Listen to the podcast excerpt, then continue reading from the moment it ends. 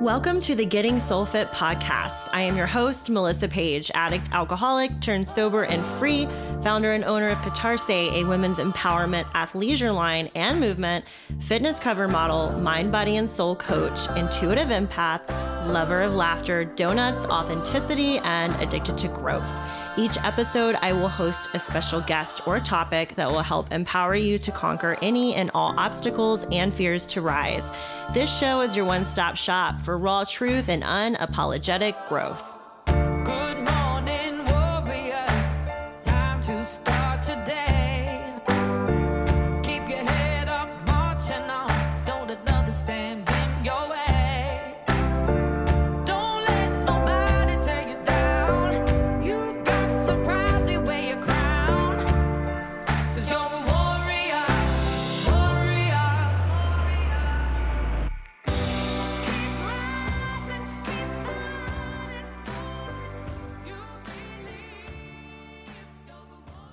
Hello, HG. How are you? Melissa, hello. Hi. Um, well, thank you for joining me today. Um, I just started the recording. So, hello, everyone, and welcome back to the Getting Soul Fit podcast. Before I introduce our special guest of the day, I would like to explain how I came to find out who he was. Um, in February 2020, I was coming out of a relationship with someone my therapist believed has NPD or narcissistic personality disorder. Um, during this relationship with that individual, friends kept approaching me with this idea that he was a narcissist by how he treated me, and others with seemingly no empathy. And honestly, you guys, prior to encountering this individual, I didn't understand what a narcissist truly was. I started trauma therapy to recover as the relationship was extremely abusive. And today I can say I'm happier than ever, but it has been quite a journey. Um, so part of my healing journey was the knowledge that I gained from listening to HG Tudor's YouTube channel as referred to me by my therapist. So I am super excited to actually have him on my show this morning. Um, so HG, would you mind introducing yourself for the listeners and what have you been diagnosed with according to your doctors? Hello, Melissa. Thank you for inviting me onto your program.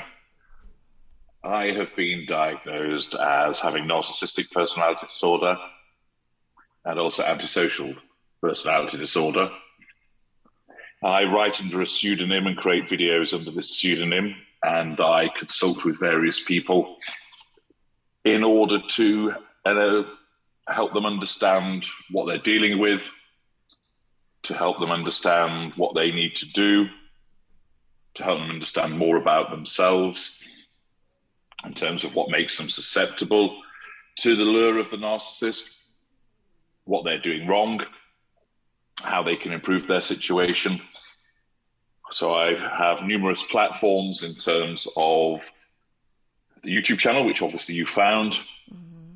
my blog, and work from there goes out on Facebook and Twitter, and also Instagram. And I have a range of products in what I call the Knowledge Vault, where you can access that and find out even more about the things that can help you and learn more about the different types of narcissists and so on and so forth. So I've been doing this a number of years and have helped hundreds of thousands, if not millions, of people through my books, through the Knowledge Vault, through the articles and videos, and then thousands of people through one to one sessions. It's amazing. Yes. And you guys, I'm going to be linking um, his information in the podcast show notes, along with um, the YouTube and the various sources of information and wealth that you can, of knowledge that you can obtain from him. Um, now, HG, there are different types of narcissists. Um, and mm-hmm. this is something that I was, I had no idea about as well. Um, can you explain the different types of narcissists and their traits and which type of narcissist are you? Well, I'll start off with what I am. Okay. That's probably the simplest. I'm categorized as the ultra, mm-hmm. which essentially means I am aware of what I am, I'm aware of what I do, I'm calculating, manipulative, have no emotional empathy. And what places me in this category of ultra is the level of awareness that I have I'm able to disseminate this to people to, so that they understand more about the way that I function and think but also my insight into the other types of narcissist, which I'm about to tell you about. So the level of insight that I have elevates me into that position. So, amongst the various types of narcissists that exist, I divide them into schools and cadres. With the cadres, there is somatic, cerebral, elite, which is a combination of somatic and cerebral, and also victim. They all have various different traits. In simple terms, somatics are motivated by material things, the image with regard to physical appearance, money, sex. Cerebrals are motivated by the expression of the mind. Either they're exceptionally clever or think that they are, they're interested in the arts, film, literature, theatre, crafts, uh, politics, world events, current affairs, that type of thing. They will have an interest in sex, but to a much lesser extent than, say, a somatic narcissist. Somatic and cerebral have a combination called elite. So you have traits of both, and generally less strong than the somatic or cerebral of themselves, but you have an amalgam of the two. And then the victim is an individual that often complains, needs mothering, looking after, they have issues with ill health, injury, medication. They might have difficulties with regard to uh, erectile dysfunction, whether it's a male victim narcissist. They have issues with anxiety. They have issues with uh, insomnia. So they're quite pathetic individuals that see themselves as needing a lot of help, but that's justified. So those are the cadres and essentially, the easiest way to consider those is those are the preferences of the narcissist. Okay. Mm. Now, with the schools, there are three main schools lesser, mid range, and greater. And then those schools are divided into sub schools. Greater narcissists know what they are, lesser and mid range don't. And within lesser, we have four sub schools lower lesser, middle lesser, upper lesser A, the affable arsehole, as I call them, the upper lesser B, which are bold, bullying, brash, belligerent.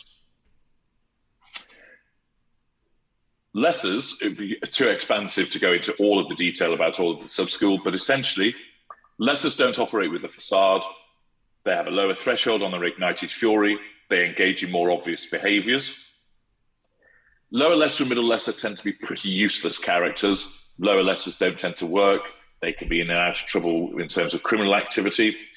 Middle lessers might work, but they don't have particularly good jobs.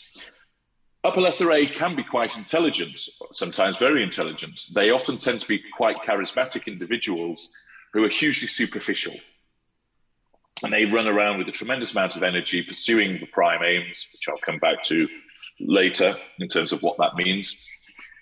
And they're often quite likable, but they're utterly unreliable. So, for instance, you find out that your your your wife has left you, so you go and see your friend who's the upper lesser type A, and you're upset. You're going boo hoo, my wife has left me. And the upper lesser type A goes, fantastic. We can now go and see the strippers then. Hmm. He's not interested in supporting you. He's not interested in being kind. It's like, good, you've got rid of her. Let's go and do something that I enjoy and you can come too. Upper lesser type B, they're bullies. So again, they can often be quite successful. They can be charismatic, though not necessarily. They can be intelligent, though not necessarily so. And what they do is they engage in basically saying, you don't like me, F you. It's my way or the highway. It's my business. You don't like the way I'm running it. You're fired and they're very aggressive. So those are the lessers. They don't have any emotional empathy and they don't have cognitive empathy either. They're like wrecking balls and they're quite amusing in their own way because they're often quite obvious and they just cruise through life in a particular way. And you can often see them quite readily. And you often think, who on earth is this person? Can they not see the way that they're going on? It's so blatantly obvious they're often highly deluded as well. Mid rangers are more passive aggressive. They engage in covert behaviors. I don't like the term covert narcissist. I find it unhelpful because covert narcissists could cover mid rangers and also greaters, and there, there are substantial differences between those subschools.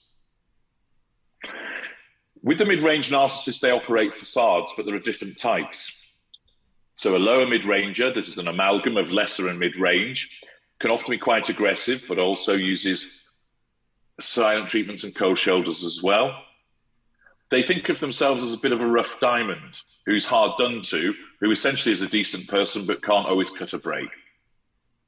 Sometimes they can be very clever, often they're not. Their facade is intermittent. So, what happens is they're like a strip light that keeps flat, flashing, keeps flickering on and off. So they are seen by people as, yeah, he's okay, but but he has a bit of a temper on him. So that facade isn't always able to keep their behaviors in check. So they do have a bit of a reputation for being argumentative, being a bit of a hothead, and friends and family can often see this alongside intimate partners. The middle mid rangers are particularly passive aggressive and they split into two categories A and B. And with A, there's two further subcategories, which are the overwhelming angel. So these are the individuals who really believe they're kind people, but they interfere, they tell people how to lead their lives, they're holier than thou, they're judgmental, they interfere in the way that you could be doing things, but they honestly think that they're doing good. The second type A is basically the anodyne type, where they're a narcissist, but there's nothing particularly striking about them. But they're passive aggressive. They aren't necessarily hugely helpful, but helpful to a degree. So you make a distinction with the overwhelming angel. Middle middle range type B are the crybabies. Lots of pity plays. They think the world is against them and the universe has cursed them. They engage in sympathy symphonies. So with those individuals, they often complain they are they think they're decent people and they can't understand why people don't like them. They can't understand why people have it in for them. Upper mid rangers are charismatic. They operate with a facade of superiority. And often they have something to back that up as well. So they're often pretty successful, often intelligent, polished, arrogant, haughty. But you often recognize, yeah, he's an arrogant so and so, but he is the best at what he does. Mid range narcissists have no emotional empathy, but they have cognitive empathy. So they know how to behave and they recognize that their behavior can be viewed as problematic, but it's never their fault. It's always something else or somebody else that's caused the problem. Then with the greaters, they are aware, they know what they are. They know that they pursue the prime aims. They might not call it that, but they have a similar acknowledgement of that. And then basically, you have lower greaters who are more your politicians, your military types, your captains of industry. Middle greater tend to be more entrepreneurs, tech entrepreneurs, performers, entertainers, pop stars, actors, actresses. Remember, those categories can fall within the other types of narcissist, but where you're talking about an aware narcissist as a middle greater, they tend to be they are they tend to manifest as pop stars, etc. Your upper greaters tend to be more like eminence grises. They move between the lines. They're highly manipulative, not necessarily famous in terms of worldwide fame. They'll be well known within a particular genre or field, and they function by being very much the puppeteers and controllers Okay, so those are the different subschools of narcissist and the various cadres, and you can learn more about those in my book Sitting Target. You can also learn more about that from my H.G. Maul series, which you'll find in the Knowledge Vault, which goes into expansive detail. And of course, as you probably have found yourself, I have various videos which focus on certain aspects of the different sub schools, the way that they might hoover, the way that they respond to certain situations, the things that they might say, the level of fury that they exhibit, and so on and so forth. So there's a wealth of material that will help people understand more uh, in greater detail above and beyond the overview that I have just provided. That's a lot of information. Thank you. Um, I know mm-hmm. that when I was looking into, um, your videos, I was surprised to see so many different types. Um, and I know that's going to help a lot of people. Um, and as you know, the environment um, is oftentimes a primary factor in someone having narcissistic personality disorder. Are you comfortable mm-hmm. explaining your childhood and how, and do you feel that this is like the main reason um, for you becoming a narcissist? Well, narcissism comes from two factors a genetic predisposition towards that. So, in a way, being open to becoming a narcissist. And it's not a conscious thing, of course. Mm-hmm. And then there has to be a lack of control environment. I often explain it in the context of thinking about baking a cake. So the genetic predisposition is like having the cake ingredients, and the lack of control environment is the oven at a particular temperature into which the ingredients go for a particular duration. If you don't have the cake mix, you won't have a cake. If you don't have the oven at the right temperature and the right duration, it won't bake into a cake. So you need those two things. The genetic predisposition might come from a parent, it might come from further back in the lineage, grandparents, and so on and so forth. So, in some instances, you can have somebody who doesn't have narcissists as parents who could still become a narcissist because they have the genetic predisposition for further back in the lineage and they find themselves exposed to a lack of control environment. What is a lack of control environment? There are lots of different ones. It can be physical abuse, emotional abuse, sexual abuse, a failure to support the child, neglect, as the child fends for his or herself. It can be what I call grade B syndrome, where whatever the child achieves, it's not good enough. You scored two goals, why didn't you score three? You got 75% in your examination, why didn't you get 85%? There's always a hill to climb after the hill's been climbed. You can have a situation where the child operates in a gilded environment. They're told they're brilliant, amazing, fantastic at everything they do, but they're not, and they have no control over their decision making. So there's lots of different lack of control environments. For me, mine was a combination of being subjected to physical abuse, sexual abuse, emotional abuse, and grade B syndrome. I grew up in a household which, ostensibly, to anybody looking from the outside, was well off financially um, lived in a large house that had access to lots of opportunity and privilege. But behind the uh, closed doors, there was a different story with regard to the way that I was treated by my mother and other members of my family. And so, as a consequence of that and the genetic predisposition, which came from my mother because she's a narcissist, I became a narcissist. Okay. Yep. Um, thank you for sharing that. That's that is what I usually hear. Um, and the individual that I have dealt with, um, very similar, sounds very similar. Um, can you explain, because I hear this a lot, and um, for the listeners that have don't truly understand what this is, what is supply? Well, it's a term I don't like at all. And okay. it's often referred to as narcissistic supply. Mm-hmm.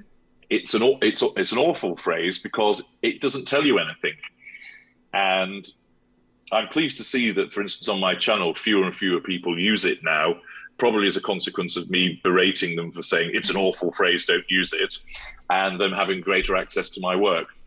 I use the term fuel. Mm-hmm. Now, as you know, fuel powers things. So electricity powers your computer. Petrol or gas powers your motor vehicle. Gas powers your heating system. And so fuel which is what I call supply, is where you have an emotional response from another person caused by the narcissist. So, for instance, you're giving me fuel when you ask me a question. Mm. You give me fuel because obviously I can see you on the screen. So I can see you listening to what I'm saying and reacting to what I'm saying. So, where you smile, where you nod, where you uh, give an indication that you're paying attention to what I'm doing, you're giving me fuel. Now, you and I don't know one another. Mm-hmm. So you're what is known as a tertiary source in my fuel matrix. So the fuel I get from you isn't very potent. Friends, family members, and colleagues are secondary sources. There are also, uh, but they're non intimate. One can also have intimate secondary sources for instance, a mistress or somebody you start dating. And then you have an intimate partner primary source. They're top of the tree of fuel. You can also have a non intimate partner primary source, which could be a family member or friend, but it's more usual for a narcissist to have an intimate partner primary source. Now, all of those people, whether they're tertiary, secondary, or primary, they will provide fuel to the narcissist. So if you make the narcissist a cup of tea, that provides fuel. If you tell the narcissist, I hate you, you're an asshole, that's fuel. Mm. If you cry because the narcissist hit you, that's fuel. If you say to the narcissist, happy birthday, have a great day, that's fuel. If you have sex with the narcissist and all the oohing and the ahhing and touching and so forth, that's fuel. If you give the narcissist back rub, that's fuel.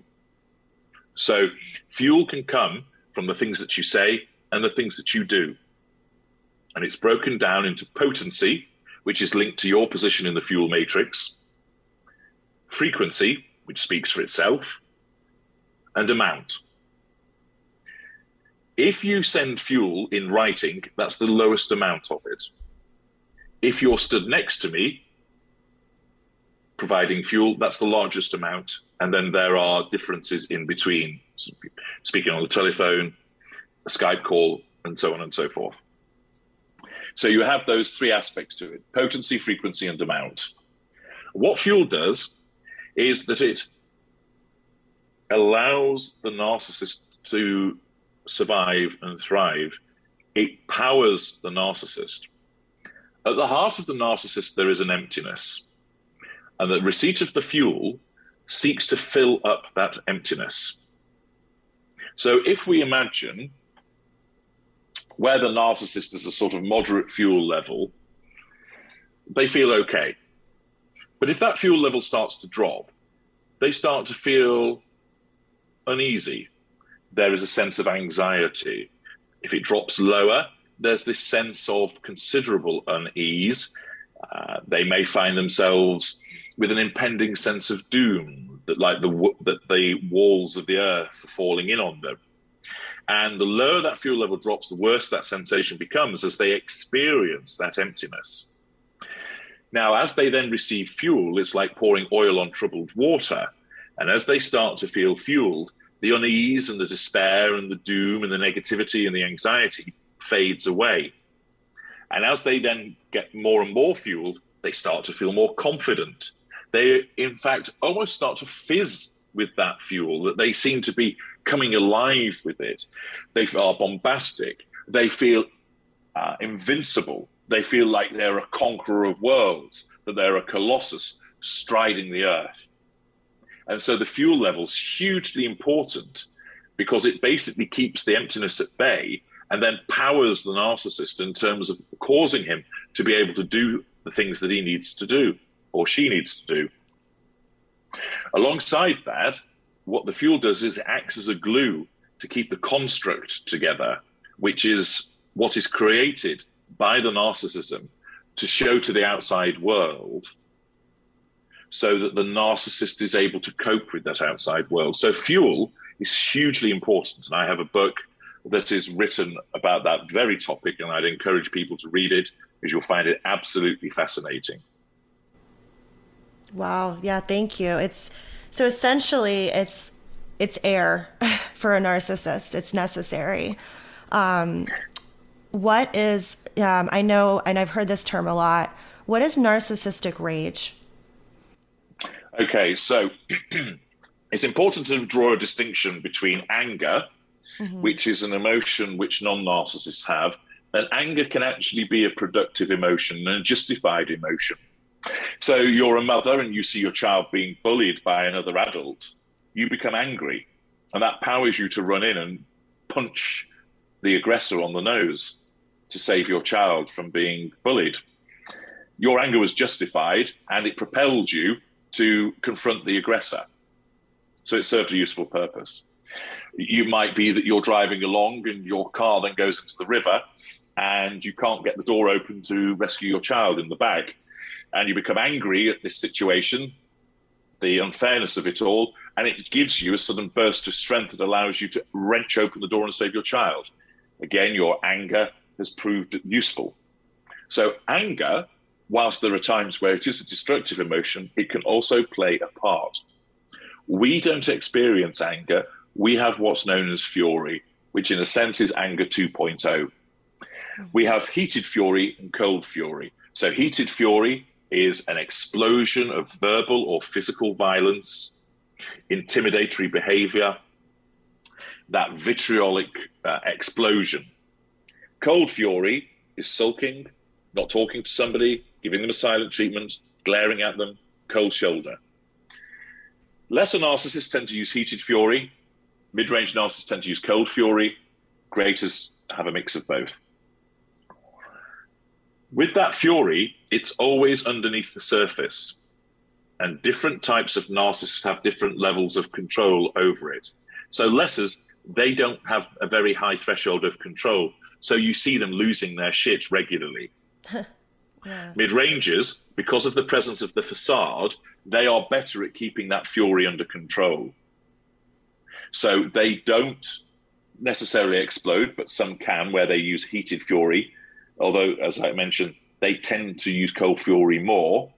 But even then, you don't necessarily see the cold fury because the necessity of the facade and their higher control threshold means that it takes more of a threat to their need for control before you experience that. Greaters have a very high threshold on that um, ignited fury, but it's there beneath the surface. And what it does, it serves a purpose because when the narcissist's sense of control is threatened, the ignited fury will it will rise to make the narcissist behave in a particular way so they nullify the threat to control. So for instance, if a narcissist who's of a lesser variety has just lost his job, his fury ignites to cause him to verbally lambast his manager to put that manager in his place and to nullify the threat to control. So it does it serves a purpose. And that's what the narcissistic fury is. And similarly, I have written a book, funnily enough, called Fury, which goes into even more detail about that, which I'd invite people to access. Wow. Um, well, can you walk the listeners through the narcissistic abuse cycle and the various stages from like love bombing to devaluation to discarding and reasons why a narcissist would discard? Okay there are lots of different dynamics. Most people who talk about narcissism have a limited understanding of it and there's many gaps in their knowledge. And what they tend to do is talk about this cycle love bombing, devaluation, and discard. That's just one form of dynamic. There are lots of different ones. So let's take a friend. It's not an intimate relationship, the narcissist can love bomb or seduce that person, not sexually, but seduce them with flattery, being kind to them, being funny, doing things with them to get them under control. The friend is a non intimate secondary source. A lot of the time, that friend will not experience devaluing behaviors. Why? The opportunity for them to threaten the narcissist's sense of control and thus have to be devalued is limited because the narcissist doesn't spend a lot of time with them. They're a friend that's taken off the shelf and put back on the shelf periodically. Secondly, because there isn't a repeated level of interaction, the friend's fuel doesn't become stale, necessitating devaluation. Thirdly, friends often form part of the facade, and the narcissism, where it's a facade using narcissist, recognizes that it's better to treat the friend well to maintain that facade. Some friends will be devalued, it does happen, and sometimes a friend will be disengaged from, which is what my preferred term for discard. Mm. But generally speaking, the dynamic with a non intimate secondary source who's a friend or a colleague is the narcissist draws that person in, in effect seduces them, embeds them as a non intimate secondary source in the fuel matrix, and then treats them to a shelf dynamic, engaging with them and then not engaging with them, engaging with them, not engaging with them. They form part of the facade. They may get what's called a corrective devaluation, which is like a slap on the wrist, but not necessarily so. So that's one particular type of dynamic. With a familial scenario, there is no actual need to seduce because you're already in place by virtue of being a family member. Similarly, you can be taken off the shelf and put back on the shelf in the way that a friend or colleague is. Similarly, you can be given corrective devaluations. And dis, um, disengagement can occur, but again, it's rare. So you have a different dynamic with those non intimate sources. You have tertiary sources where, for instance, I might go into a restaurant, be served by a waitress who I'm polite to, and I never see her again. So all she got was benign behaviors from me. She wasn't devalued and she wasn't disengaged from because, quite simply, it never got to the stage of anything more than an interim, inter- uh, an initial interaction between the two of us. So again, a different interaction there again. It might be that I would interact with a waitress and she threatens my sense of control. And so I'm nasty to her. So she does get a devaluation. Or I don't devalue because, again, facade management. But because they're a tertiary source, I may interact with them and never again. Or there could be a tertiary source, a person I buy a newspaper from every day of the week. We don't know one another except on nodding terms. And I always treat that person well. Again, because of the facade. I don't seduce them as such to draw them in because I have no greater use for them than beyond being a tertiary source. And so, consequently, that's another type of dynamic. Now, let's look at intimate sources because this is where there is a greater level of problematic behavior. One dynamic which nobody else really talks about and which I have explained is that of the intimate partner secondary source. So, this could be where you're dating a narcissist, or it could be where you're having an affair with a narcissist. An intimate partner secondary source is either shelf variety or dirty little secret of a shelf variety. The dirty little secret is one who has no real access to the world of the narcissist.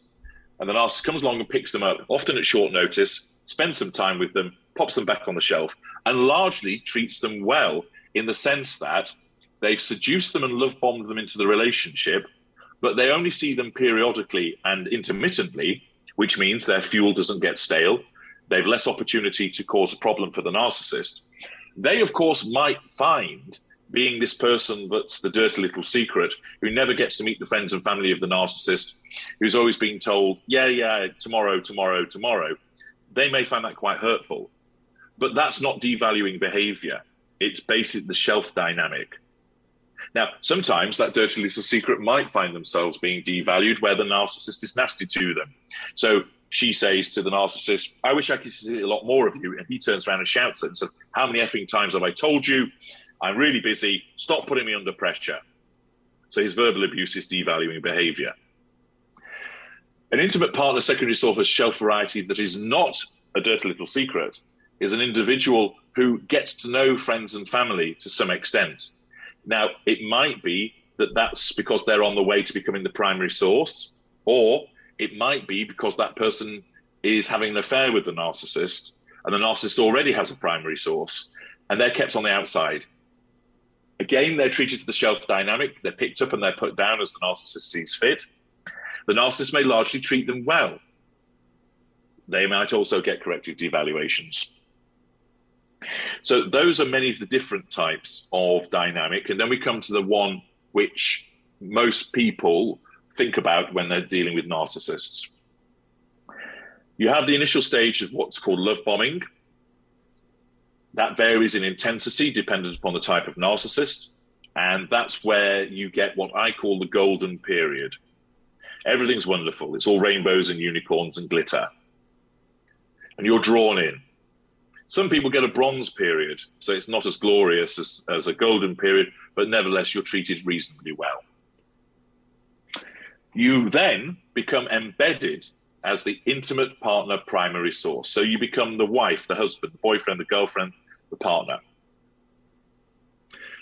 After a period of time, you will be devalued in the same way that we're all going to die and the sun always sets in the west. You will be devalued. Why? Well, in some instances, it's because your fuel has become stale, because you've spent so much time with the narcissist and you're pumping so much fuel out. Or you're still giving really good, potent fuel, but you're not giving it often enough. So it's not seen as stale, but you're not giving it as frequently or as in large amounts as the narcissist would require.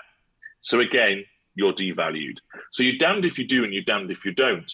If you pour loads of fuel, and of course you won't realize you're doing this because nobody recognizes they're dealing with the narcissist the first time around. Mm-hmm. But if you're pouring with fuel for a narcissist, then it will become stale. It's a little bit like being given tubs of strawberry ice cream. After a short while, you become sick of it. Or you're not giving as much fuel as frequently as you should do, so it doesn't lose its freshness. But because you're not fueling the narcissist as much as you should be doing, that's a problem. So you become devalued. Or you might start to engage in behaviors, although this is less likely, that are problematic for the narcissist, and therefore the narcissist devalues you. So there are three routes to devaluation. Your fuel is stale, your fuel isn't being given often enough or is in large enough amounts, or you're threatening the narcissist's sense of control in some way, invariably inadvertently. When you enter devaluation, when you're the intimate partner primary source, it's what's called the sustained devaluation. Note the contrast with the other sec- with the secondary sources, where they had a corrective devaluation, like a slap on the wrist. The sustained devaluation is where the really awful treatment occurs. That varies. For some people, it's being beaten up, being raped, having their money taken, playing mind games, being belittled, invalidated, being triangulated with other people, being locked out of their house, never supported, always put down. There's lots of different ways. And it can include being cheated on. Sometimes you know you're being cheated on. Sometimes you don't, but that's still devaluing behavior. Now, this devaluing behavior in the sustained devaluation continues, and then you'll get a respite period, which is when the golden period comes back for a short period of time a few hours, a day, a weekend, maybe a couple of weeks on holiday. Then the sustained devaluation comes again. Then a respite period. Then sustained devaluation. So that's the roller coaster that people are familiar with. This situation will continue until either the victim escapes, which is rare, or the narcissist disengages, and I'll come back to that in a moment, or neither of those things happen and this roller coaster ride continues of sustained devaluation and golden period, respite period until one of the parties dies. And that's where you have somebody who has a decades long relationship with the narcissist. And it then basically only ends when either the narcissist dies or the victim dies. I don't mean they've killed one another, I just mean that their ill old age comes along. Mm-hmm. Now, with disengagement, there are five triggers. So there are some instances where these triggers are never met. And there are instances where the, not, the victim does not escape. So that means the dynamic trundles on for years, decades. With the disengagement triggers, I have a specific video about this five reasons why the narcissist leaves you, but they are as follows. One, the narcissist swaps you for somebody that's deemed to be superior to you. And remember, that's from the narcissist's perspective. It doesn't necessarily be, be the case. Two, you've massively wounded the narcissist. Three, you've caused massive exposure of the narcissist. Four, you've ceased to function effectively, i.e., you've had a breakdown or you've become ill.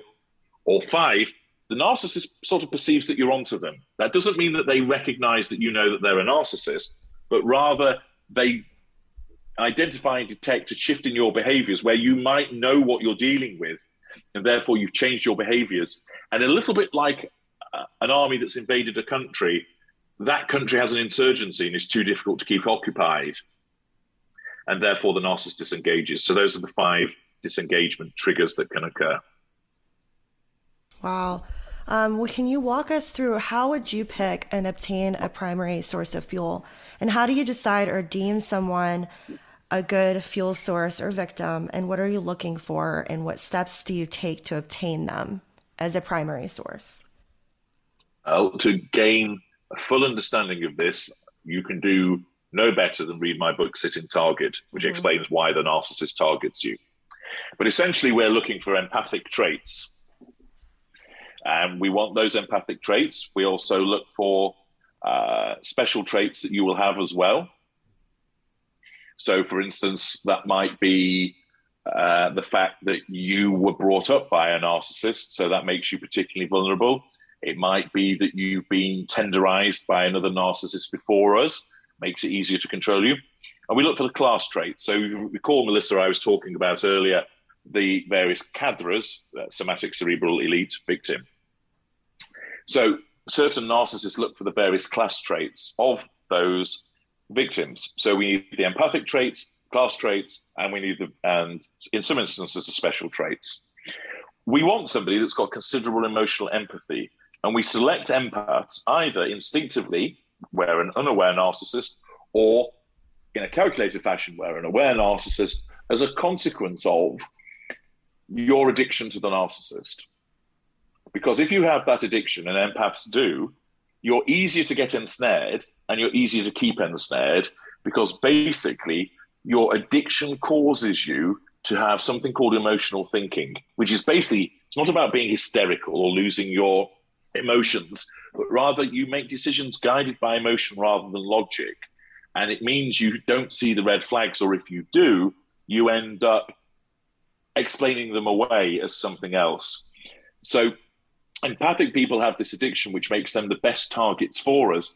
Not only do you um, find that you can be the empath to the fullest extent by coupling with a narcissist, you also tend to pour with more fuel and you tend to stay locked into the relationship for longer, which means you are a juicier prospect. The purpose of a prime sort, primary uh, source is this when you go shopping, you probably go to one supermarket for the majority of your produce. You don't go to 75 different stores. With the primary source, that person is the it, one person to control who provides most of our fuel, most of the character traits, and most of the residual benefits, which are the prime aims. So, an analogy would be this if you're running a business, your turnover is $10 million, you might have one customer who spends 10 million with you. That means you've one CEO to look after. Or you could have 20 CEOs all spending half a million with you. Then you've got a lot more to do because you've got to run around looking after 20 different CEOs rather than one. So it makes more sense to have one CEO to look after in the same way. The narcissist has a primary source. Now, there are other people in the fuel matrix I mentioned earlier on who all contribute to the fuel, the character traits, and the residual benefits, but not to the same extent. So, for instance, a lesser narcissist, their primary source may contribute to 80% of the prime aims, and everybody else 20%. Mid rangers, somewhere in the region of maybe 60 to 70%, greaters 40 to 60%. So you can see that with lesser and mid range narcissists, the primary source is particularly important. And therefore, we want somebody who not only has lots of fuel, character traits, and residual benefits, but they have to be easy to control, bring them under control, and keep them under control. And that's why empaths are selected because the addiction makes them easier to ensnare in the first place and keep ensnared. And so there's lots of different things that we look for which tell us that the person is an empath. But rather than going to the detail of that, that's set out in sitting target. So I've given you the overview of essentially what we look for mm-hmm. and why we choose empathic. We can ensnare normal people. We can also ensnare other narcissists. And sometimes you will get a situation where two narcissists come together. Dependent on what subschool they are, you could have a greater narcissist controlling a mid range narcissist that doesn't know that they are one and the greater can puppet that mid-range narcissist rather effectively. In some instances, you might have two lessers that come together, and it's hugely explosive, and it doesn't last for long because of their innate need for control and the way that they basically fight with one another. So a narcissist can draw fuel, character traits, residual benefits from empaths, narcissists, narcissistic people, and normals. Those are the four classifications of people that I talk about. But we always prefer empaths because you're drawn to us as we're drawn to you. So it's a symbiotic relationship. And as I mentioned, because of your addiction and the emotional thinking, you're easier to get, you're easier to ensnare, and you're easier to keep ensnared compared to those other classes of people. Wow. Yeah, that, that makes complete sense. And I, I've witnessed that a lot. Um, and I've heard mm-hmm. of this mm-hmm. a lot. Um, and I've also heard of the term, um, and for those that aren't aware of it, what is hoovering and how long does this typically last? There are lots of different types of hoovers, Melissa. So you might argue, for instance, if I were to come and meet you in a bar and I start to seduce you, I'm hoovering you in at the very outset. Mm. And it might be, for instance, that if uh, you and I are dating, when I send you a text message saying, Hey, do you fancy going to the cinema? That's me hoovering you to continue dating you. Mm-hmm. So basically, if the narcissist is sat with you watching a film or you're having sex, that's not a hoover because you're both together at the same time. But if a narcissist is getting in touch with you by ringing you up, coming around to see you, waving at you from across the street, sending you a present, wrapping a note round a brick and throwing it through your window, those are different forms of hoovers. Sometimes it can be a hoover putting something on social media that's either sent directly to you or mm. that you might happen to see. So there's lots of different ways we hoover, and we can hoover by proxy by using other people to do it on our behalf, members of our coterie or lieutenants. So, in the traditional sense, hoovering is where the narcissist or you have ended the relationship and the narcissist tries to draw you back in. That's the traditional concept of hoovering. Mm-hmm. And I've explained that actually our hoovering is much more wider than that. So, for instance, you can have a preventative hoover, which is where you've indicated to the narcissist you don't want to see them anymore, and the narcissist comes around to see you and starts pleading with you, please, Melissa, don't end the relationship. I love you. I'll change. The fact that they've come to see you is the hoover because they're trying to assert control over you directly, and they are trying to draw fuel from you and they're trying to stop you leaving the relationship. So that's a preventative hoover. You can have follow up hoovers, which is where the relationship has ended, and then the narcissist out of the blue contacts you. And it isn't always to try and draw you back into the relationship. Sometimes it's just to control you and draw fuel from you. And sometimes the residual benefit. So a narcissist might get in touch with you. Hey, how are you doing? And chats away with you and then asks to borrow money. So they're seeking to assert control over you they're trying to draw fuel from you by way of your reaction and then trying to get money out of you, which is a residual benefit. You can have benign follow up hoovers, which is the example I've just given you. You can have malign follow up hoovers where the narcissist starts telling you that you're a bitch and you're horrible, or they start to threaten you, or they stand outside your bedroom window making a slitting gesture with their throat, or they damage your property. Those are malign hoovers. If they ring you up and leave a voicemail message telling you all disgusting things about you, that's a malign Hoover. So there's lot there's lots of different types of Hoovers that occur, but essentially, a Hoover is a means of directly asserting control over the victim and possibly seeking fuel from them, possibly getting a residual benefit from them, sometimes trying to resurrect the relationship, but not always. So hoovering is where the narcissist keeps trying to influence you. It might be at the beginning of the relationship, it might be during the relationship where you're not living together. And it's often after the relationship has ended and you perhaps been trying to move on, and the narcissist suddenly comes out of the blue, ringing you up, sending you messages, sending you parcels, sending you gifts, sending somebody to plead their case on your behalf. And I set out lots of these different hoovers in two books black hole, and no contact, which go into considerable detail about the different types that you experience. Wow. Yeah, I didn't think of it like during the relationship and in the beginning stages. Um, but yeah. for people in the dating world, what are mm-hmm. the red flags to watch out for to protect themselves from narcissists, and especially as it comes to like online, because online dating is um, I'm finding the primary mode for dating currently. Okay. Well, I direct people to read my book, Red mm-hmm. Flags, which gives you 50 red flags of seduction that narcissists engage in. When it comes to the online dating environment, my clear advice is don't use it. Mm. I have a specific video that explains why, but I'll break it down. Before I move on to talking about how it's a risk factor vis a vis narcissists, quite simply, human beings are not designed to meet in this way. Mm-hmm. For tens of thousands of years, we have met people in person. We met them on the grasslands in the tribe. We met them in the village.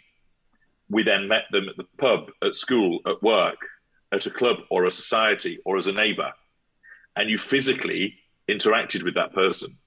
And then along came technology and now enables us, as we are now doing, speaking from other sides of the world. And of course, online dating allows you to find people in lots of different places very easily. But it's not a way that us as Homo sapiens have developed for the purposes of forming a coherent relationship. We're just not used to it. And the problem with it is this you can get somebody who's not a narcissist, who just wants to go on online dating. And because they're a normal, they have no emotional empathy for you because you're a stranger. And what they do is they just waste your time. So they engage in some chit chat. They want to get some pictures from you. They want a bit of flirtation, and they've no intention of meeting you. They're not a narcissist, but they'll waste your time. And they can do it because you're not physically proximate to them. You are a stranger. Furthermore, you could get you could engage with somebody, send some messages back and forth, and you're getting along well, and you speak on the phone, and you see some pictures, and then you go and meet that person, and it's the age old, oh, hang on a second, they don't quite look like what they are in their photographs. Now, mm-hmm.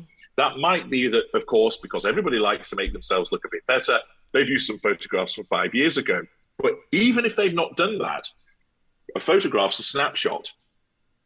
And many people and it's not because they're being deceitful. They don't look like what they do in their photographs. Why? Because when you meet them, they're moving, they're breathing, they're gesticulating.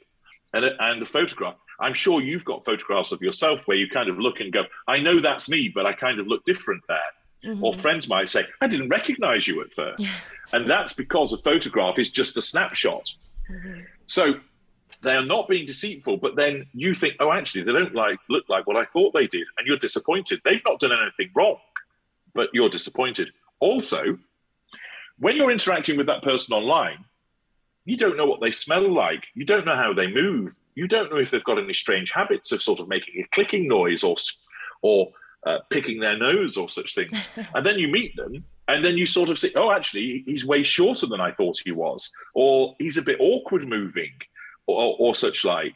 And again, that's a disappointment. They've not misled you, but because you've not met them in the flesh, you've already got a predefined notion of who they are, and the reality doesn't match it. You've also then got the problem of this. When you're going on online dating, what are you doing? You're immediately looking for someone that you might have a relationship with. So you go with expectation and high hopes. Most of the time, when you meet somebody, you don't immediately think, oh, I could have a relationship with this person. You get to know them. Mm-hmm. And how many times do you hear people say, actually, when we first met, I didn't really like him or her, or I wasn't that impressed, but they grew on me. And that's mm-hmm. the way the long lasting relationship comes about because you get to know that person and you see them when they're tired. You see them when you're up, they're upset. You see them when they're under pressure. You see them when they're funny. You see them when they're not looking at their best. You see them when they're well groomed. So you get to see all of these facets. Whereas with the person online, you're going there with the expectation of this is going to be, this could be the love of my life. And so is the other person. And that means that you're both going there with heightened expectations, which often might not be met. So you'll notice I've not mentioned anything about narcissism there, but I've given you a plethora of reasons why online dating actually isn't yes. that good. Mm-hmm. Because online dating isn't about love, it's about money that's what it's about. It's about the dating platforms making money by providing people with a convenient way that gives you those hits of serotonin and the and there's also, of course, that factor of people go on a date and then they think, well, yeah, that was all right, but I wonder what else is out there. And it's easy to find what else is out there because you just go back to the app. And that actually could mean that you found somebody decent, but you don't give the investment to it that you ought to do because you're thinking there are other opportunities there. Mm. So even if I wasn't talking about narcissism, I would say forget online dating. Mm-hmm. Now, online dating is a hunting ground for my kind. Why? It allows us to access a lot of people from the comfort of our armchair. And narcissism likes to operate on a low economy. It wants the maximum return for the minimum of investment. And therefore, if the narcissist can put in 20 fishing lines into the into cyberspace, and he sits there and he gets a tug on one. He can deal with that one, and then there's a tug on the other one, and he can deal with that one. He's back and forth, back and forth, controlling, drawing fuel. Also, the narcissist can pretend to be whatever he wants. He could use old photographs, photographs of somebody else. He could lie about being an airline pilot. How do you know he's not an airline pilot? Well, unless you happen to be one yourself and you ask some specific questions which catch him out, most people operate on trust and therefore won't immediately start questioning that person as to their bona fides about what they say that they do. And so what happens is the narcissist is a chameleon. The online environment allows the narcissist to mold into whatever we want in order to portray a particular type of person to you to draw you in. And then some narcissists will just keep you stringing along, having a virtual relationship with you because that's easy to control you, easy to draw fuel, and they're doing that with you and lots of other people. Others want to get you into that proximate relationship, and therefore they act with undue haste to pull you in. What you need to look for in terms of red flags excessive flattery, vagueness with responses, undue haste about wanting to meet up with you, pestering you repeatedly with messages, particularly when you've made it clear that you're not going to be around for a period of time, responding in an irate or haughty fashion if they don't hear from you, perhaps being insulting to you where there's no due cause to do so instances where they are smearing perhaps the ex, instances where they're talking about how hard done to they've been. Those are just some of the um, instances of red flags that you'll find online. I have a video about the online somatic that uh, tells you more about that. You should look, for instance, is this person bragging? Are they boasting? Are they being overly sexual very early on? Or boundary recognition? You know, mm. asking you for nudes, that type of thing. Have a look at their pictures do you, are, are they with people or is it just this one person on their own? You know, showing off the abs or showing off their boobs. You know, in the cleavage shots. Are they mm. posing on top of mountains all the whole time? Uh, of course, people want to put nice pictures up of themselves, but some people will have a, an array of them with other people showing that they've got friends and that they don't have to necessarily be the center of attention. Um, so there's things like that you can look for. With the online dating, also, you'll notice uh, that when you meet this individual and they might say, yeah, you know, let's start seeing one another, that they are then present still on the app because they're still looking around. And even though they might have professed to you that they're just interested in you, they're still looking around elsewhere. So there's a host of red flags that you can look for, but the simplest thing to do is don't do online dating. Now, I immediately hear people go, Well, HG, how am I meant to meet people? You do it the way that people always have done through work, through neighbors, through clubs, through societies, by going out. And people will say, well, you know, I don't have time to do that. You do if you want to make the time for it, you will do. Mm-hmm. And believe me, even though it might be a slower process, it gives you far better opportunity to move things at a pace where you can control things. It gives you the opportunity to assess that person more readily. Doesn't mean you won't meet narcissists, but you'll meet fewer and you have more time to try and avoid them by applying my work because you're meeting them. And you can look, for instance, oh, he's telling me that he's this. I can go and do a few checks to find out whether that's the case. Or, well, he, te- he tells me that he's a commercial airline pilot, but he turns up in overalls with paint on. That doesn't match. Mm-hmm. I mean, it's a bit of a blatant example, but little things like that. And that you also, when you get to know somebody in a particular environment, you probably know other people around them as well and they might say to you, "Well, you need to be careful of this person," or "No, he's a really good egg." And you might see the way that they interact with other people as well. And for instance, if you meet them through work, and I know the workplace has changed, where people have to be a little bit more uh, circumspect about their interactions with people, but if you're working with somebody and he works in accounts, you know he works in accounts, rather than him telling you that he does something else. So it's far better to start the relationship by meeting in people. And if that means that it takes a bit more effort and you're not perhaps getting the, the involvement with people that you'd like early on, that's far better than being ensnared by my kind. Mm. The online environment, the dating environment, online dating is a hunting ground for us. We love it. It's easy. There's lots of people that we can find, and it's swimming with my kind. Wow, yeah, I've heard that a lot and I've actually encountered that a lot. Could not agree yes. more with meeting in person. It does take time. Um, mm-hmm. but it's definitely worth it. Um, and thank you so much, HG, for your time today and your transparency on this topic. I will leave your links mm-hmm. in the show notes for individuals to book both consults with you and to contact mm-hmm. you and access your books of extensive knowledge. Is there anything else that you would like to comment on or anything that you would like to add for the listeners today? There's a whole range of material about narcissism and the interaction with victims. And if you want to understand whether you're dealing with a narcissist, you can engage my expertise to tell you. Mm. And I've helped tens of thousands of people through consultation deal with situations with romantic narcissists, narcissists in their family, perhaps extracting a family member who's got ensnared with a romantic narcissist, helping people at work, helping people with litigation, business disputes, child custody disputes, you name it. If it's got a narcissist involved, I've helped people get away from that situation and resolve very difficult situations because I know my kind inside out. If you're listening today and think that you're dealing with a narcissist, do the narc detector to find out whether they are. You see the links that Melissa's just mentioned, and consider doing an audio consultation with me. Mm-hmm. Repeatedly, I'm told by people that they wish they'd accessed my material years ago and that if they'd accessed my material sooner, it would have saved them thousands of pounds or dollars or euros that they've wasted in therapy. I've often been told I learned more in one hour than I did in mm-hmm. hours of therapy elsewhere. I'm an expert, and the thing is, because I know my kind inside out, and because I'm a narcissistic psychopath and I am direct and blunt, you will get the answers that you need. I'm not here to mollycoddle or sugarcoat things. I'm there to tell you and jolt you out of your emotional thinking and enable you to understand. And I do this not because I care. I do this because it accords with my prime aims of the creation of a legacy, just in case people were wondering about that.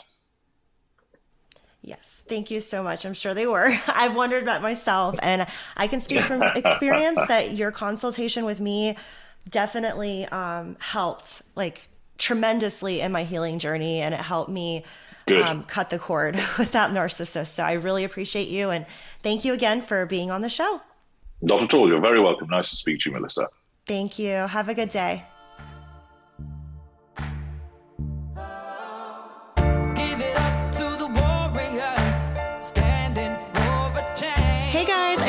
Enjoyed today's episode. Check out the show notes for today's details on the show and be sure to share with a friend and subscribe. I really love hearing feedback from you, so please leave a review and let me know what resonated in the comments. Just a reminder you matter, you are amazing, and you are a warrior.